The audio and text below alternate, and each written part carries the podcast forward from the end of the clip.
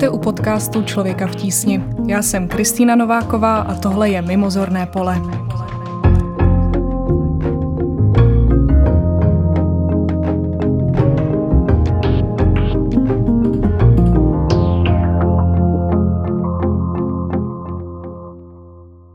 Je skoro nemožné v létě zapnout večerní zprávy a neslyšet jediné slovo – požáry. Extrémní projevy počasí trápí nejen jich Evropy, ale i Spojené státy nebo Austrálii. Svou sílu po celém světě ukazuje také další živel. Zprávy o bleskových povodních se šíří skoro stejnou rychlostí jako voda sama. Dá se vůbec počasí ještě předpovídat? Můžeme lesním požárům nebo silným letním bouřkám zabránit? A budeme tyto extrémy čím dál více pocitovat také v Česku?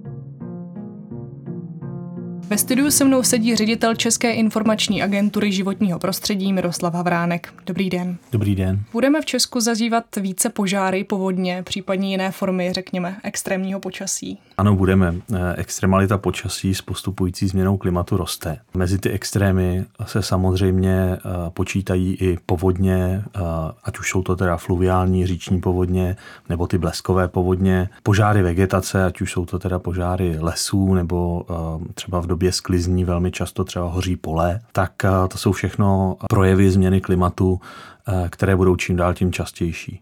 Otázka samozřejmě je, jak eh, my jako společnost na tyhle ty projevy budeme reagovat a jak se jim přizpůsobíme. Jestli se ptáte, jestli jim jde zabránit, tak eh, některým z těch projevů ano. Určitě část těch požárů je způsobená nebo ovlivněná lidskou činností, tak to je fenomén, který můžeme jako lidská společnost ovlivnit.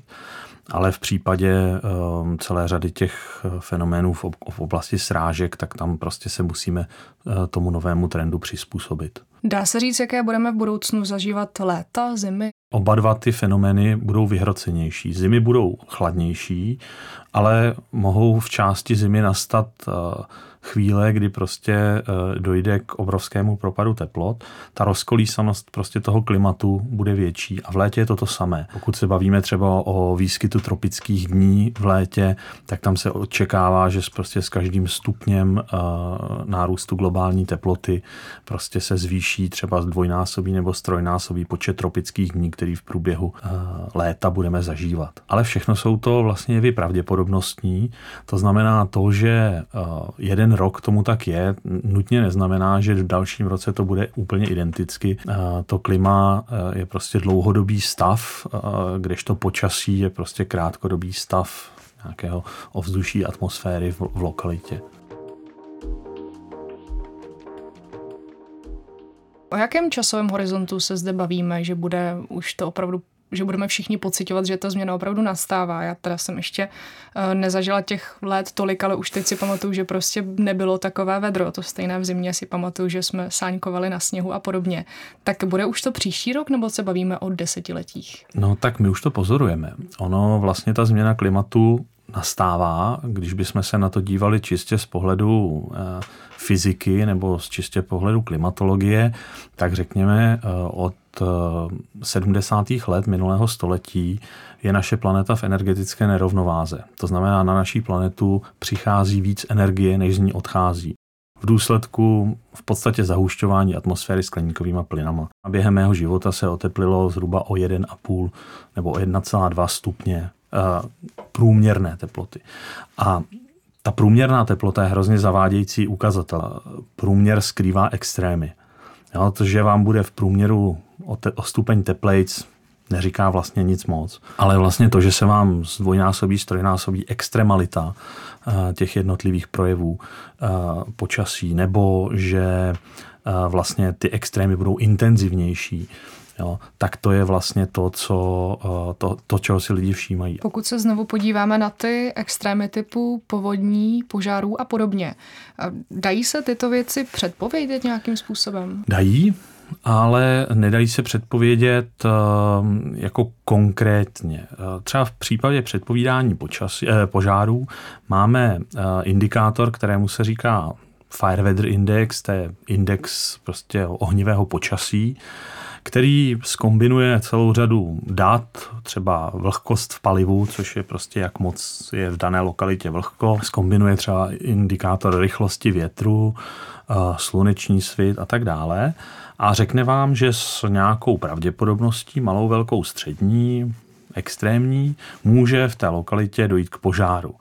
Ale není to předpověď, že k ní dojde. Je to jenom nějaká pravděpodobnostní, že ty podmínky pro ten vznik toho požáru jsou tam jako velmi dobré. Ty předpovědi se pro území České republiky dělají, ale vlastně ono vám to jako nezaručí, že tam ten požár vznikne eh, a dokonce samozřejmě ten požár může vzniknout i za těch podmínek, které třeba nejsou úplně jako nejlepší. V případě předpovědi povodní Zejména v případě těch bleskových povodní, tak to asi posluchači vidí, když sledují uh, hlásnou, uh, vlastně výstražnou hlásnou službu, kterou proveze Český hydrometeorologický ústav, že vlastně ty varování před těmi lokálními povodněmi už se taky objevují. Ale zase není to jako předpověď na uh, týdny, měsíce dopředu, je to spíš předpověď pozor, přibližují se prostě mm, jako meteorologická situace, která může vést v té lokalitě, ale taky vám vlastně nikdo nezaručí, že konkrétně v té lokalitě jako k té bleskové povodni dojde.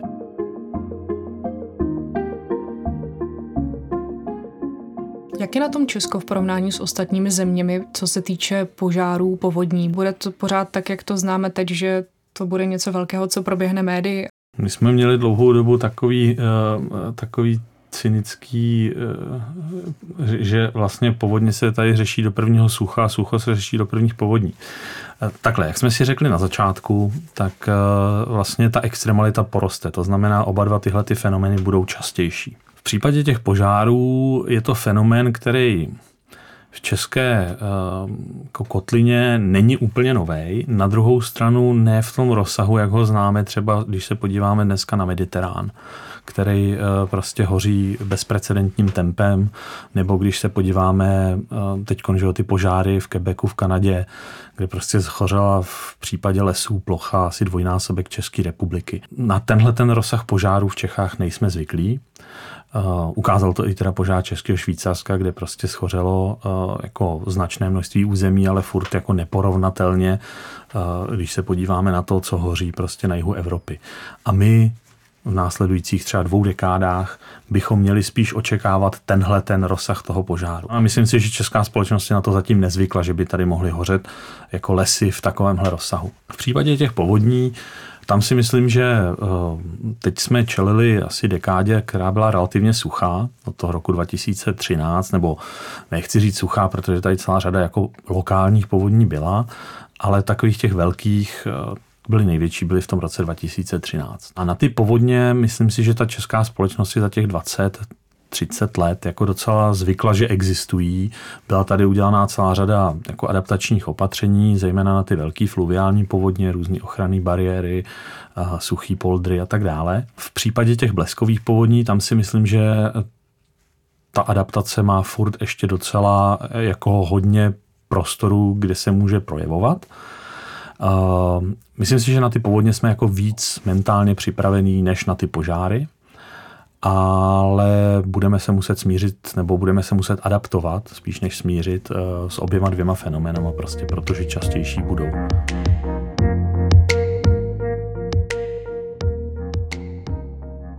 Můžeme se zde bavit o nějakých pozitivech. Třeba v případě toho požáru v Českém Švýcarsku tak hodně kolovala médii vlastně to, že ten a teď mě klidně opravte, ale že se tam obnoví ta půda a že vlastně ten požár v uvozovkách pomůže tomu lesu. Tak eh, je zde něco pozitivního, nebo to má prostě jenom negativní dopad? Kdybych to měl vzít eh, jako jsem člověk, který se snaží na každý flašce najít půlku jako prázdnou a teda ty poloprázdné flašky půlku plnou. Jo. Ale v případě třeba těch požárů tam těch pozitiv je opravdu, opravdu málo. Jedno z pozitiv, který tam vidím jako v tom dlouhodobějším horizontu, je, že ty požáry vznikají na místech, které nejsou jako vůči tomu měnícímu se klimatu dobře adaptované. České lesy uh, jsou z 80 asi 2, z 84 uh, vlastně lesy hospodářské, což znamená převažují v nich smrkové monokultury, které jsou vůči tady tomu druhu projevu změny klimatu poměrně zranitelné a vlastně ta obnova po tom požáru, pokud se k ní přistupuje jako příčetně, tak by neměla být, eh, jako vysadíme tam znova tu smrkovou monokulturu, která prostě tomu typu ohrožení je vlastně jako eh, náchylná. To se dá udělat i jinak, než že ten les shoří.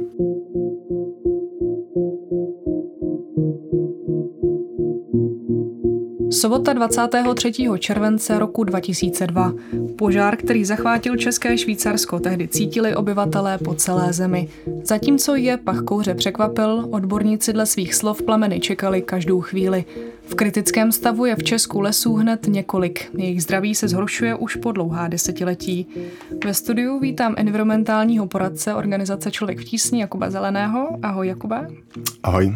Jakube, proč je tolik lesů a celkově tuzemské krajiny v kritickém stavu? O stavu krajiny České republiky víme z našeho probíhajícího šetření, kdy mě hodnotíme zdraví krajiny s pomocí satelitních snímků. A co jsme zjistili, je, že řekněme víc než polovina toho území je co bychom nazvali jako degradovaném stavu. Ten problém, já bych řekl, je hlavně to, že jsme tu krajinu odlesnili. V Evropě se nacházíme v biomu. Biom je tedy, řekněme, jako velký kontinentální ekosystém, který se nazývá smíšený temperátní les. To znamená, že to, co tady v České republice má být, ideálně je smíšený les. A ta krajina vlastně se vždycky k tomuhle tomu stavu bude snažit vrátit. To jako vidíme, pokud opustíme pole, tak to pole začne zarůstat stromy, keři stromy a vlastně ta krajina se vždycky chce vrátit do toho lesa. To znamená, že to, co my jsme lidi tady udělali, je, že jsme tu krajinu odlesnili, vlastně jdeme proti té přirozené tendenci, přirozeném stavu té krajiny být jako zalesněný a to je vlastně kořen toho problému. Ta krajina, která má lesy, stromy, má jednu, jednu zásadní funkci i pro člověka. A to sice, že je schopná um, řekněme, skrz to, že od, odpařuje vodu, hodně vody ze, své, ze, svých, ze svého povrchu, ze svých listů, tak snižuje tu teplotu toho povrchu.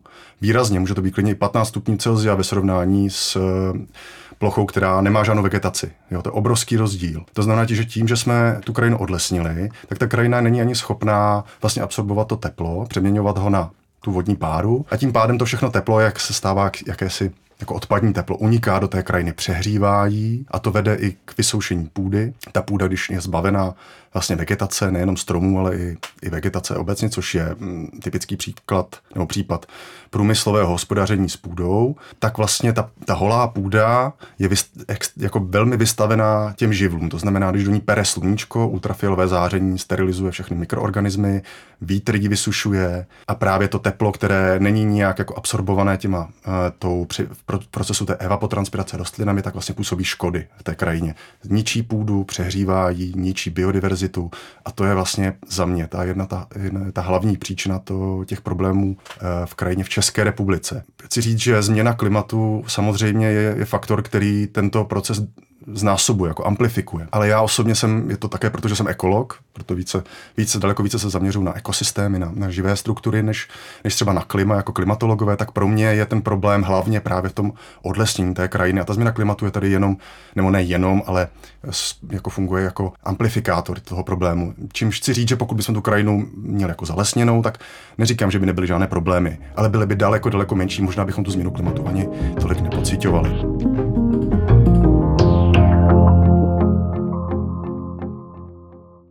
Ty mluvíš o zdraví krajiny. Co přesně to zdraví krajiny vlastně znamená? Jak se to zkoumá? My zkoumáme zdraví krajiny teda s pomocí satelitů, kdy měříme určité jako takové vitální životní známky vegetace hlavně. Jedná se o schopnost té vegetace jako zachycovat sluneční záření, to znamená fotosyntézu, to znamená produkovat biomasu. Jedná se o měření právě té schopnosti vegetace snižovat tu teplotu, to znamená, že měříme povrchovou teplotu vegetace, srovnáváme ji s, eh, s povrchem bez vegetace a zkoumáme, jak je vlastně ta, ta vegetace schopná tu teplotu snižovat. Také s satelitem měříme takzvanou jako pestrost krajinou, to znamená druhovou skladbu nebo i strukturní skladbu, jak, jsou, jak je ta vegetace věkově rozrůzněná, typově, druhově rozrůzněná, prostorově, jak je rozrůzněná. Protože to, co vlastně člověk eh, dělá v krajině, bychom mohli říct jako opak té zdravé krajiny. Je to jako krajina antropogenní je, eh, když to tak řeknu, má velmi malou schopnost fotosynteticky produkovat, protože mm, v té zemědělské krajině vlastně nějaká vegetace je jenom tři měsíce v roce, když se zamyslíte nad tě, jako těmi eh, zemědělskými plodinami, tak ty tam prostě jsou opravdu jako krátkou dobu a zbytek prostě tam něco je, buď to tam stojí jako uschlé rostliny, nebo, nebo tam není nic. Vidíte, že máte les a pak najednou utne a je pole. To je špatně. Pestrá krajina, zdravá krajina má mít les a potom postupné postupný vlastně, jakoby, my tomu říkáme gradient, to znamená postupné přechodové typy ekosystému až do nějakého toho, řekněme, traviny nebo um, případně nějakého, jako, uh, nějaké zemědělské půdy. Kdy se dá říct, že ta krajina byla naposledy zdravá? Ty mluvíš o průmyslové produkci, ta ale začala vlastně poměrně nedávno, když to tak řekneme. Hmm. Tak kdy byl ten moment, kdy to opravdu šlo jakoby z kopce? To je velmi zajímavá otázka. Je to, řekl bych, i otázka i pro historiky. Myslím, že něco, co současní historiko, historici objevují, je, jak moc se na různých pádech civilizací a historických jako uh, událostech podílela právě třeba změna klimatu, ale hlavně i hospodaření člověka. A jsou, jsou lidé, kteří vlastně dokazují nebo tvrdí, že většina těch civilizací, které neznáme, skolabovaly právě protože si zničili svoje životní prostředí. Dávám se za příklad právě Římská říše, která mm, vlastně, ano, Římané prostě byli intenzivní zemědělci a i oni vlastně měli poměrně jako velký, řekněme, ne, průmyslové zemědělství, ale potom vyvinuli opravdu velmi, velmi intenzivní způsob hospodaření, který vedl právě k, k obnažení půdy a k velké erozi. To znamená, zase ta půda byla odlesněná a byla využívaná takým způsobem, intenzivním způsobem, že vlastně došlo k jejímu smyvu a ta, ta ornice, ta úrodná půda se smila do, do vodních toků a ta půda vlastně byla neplodná a ona, ta, ta civilizace prostě ty Římany to nutilo dobývat jiné, jiné území, třeba Severní Afriku, Sicílii nebo Egypt, které vlastně byly potřeb, potřebovali ty, ty potraviny, protože tam ta půda ještě nebyla zničena. To samé je eh, kultura Mezopotámie, která skolabovala kvůli tomu, že příliš se zavlažovalo a vůda, eh, ta půda se zasolila a byla neplodná a ta mezopotámská kultura prostě skolabovala, byla chudá, hladomor. To samé eh, kultura májů, opět odlesnění a eroze půdy vedlo k ke kolapsu produkce potravin a ke kolapsu té civilizace. Takže mi vlastně, eh, kdy byla krajina zdravá, abych se k tomu vrátil, um, jako lokálně, tam jako člověk prostě zatím, asi i protože si to vlastně neuvědomil, jaký je ten jeho dopad na to životní prostředí, zatím jako nedokázal, nebo těch ty případy, kdy se o tu krajinu staral tak, aby udržoval jejich zdraví, je velmi málo. Myslím, že známe nějaké případy z Amazony, kdy se jako archeologové objevili různé zajímavé způsoby hospodaření, takzvaných jako lesních zahradách, které bychom mohli považovat za zdravé, ale jinak Eh, pokud se podíváme do historie, tak je to vlastně, jsou to dějiny člověk eh, versus životní prostředí, eh, kdy, kdy ten vztah nebyl, nebyl charakterizován vzájemným porozuměním.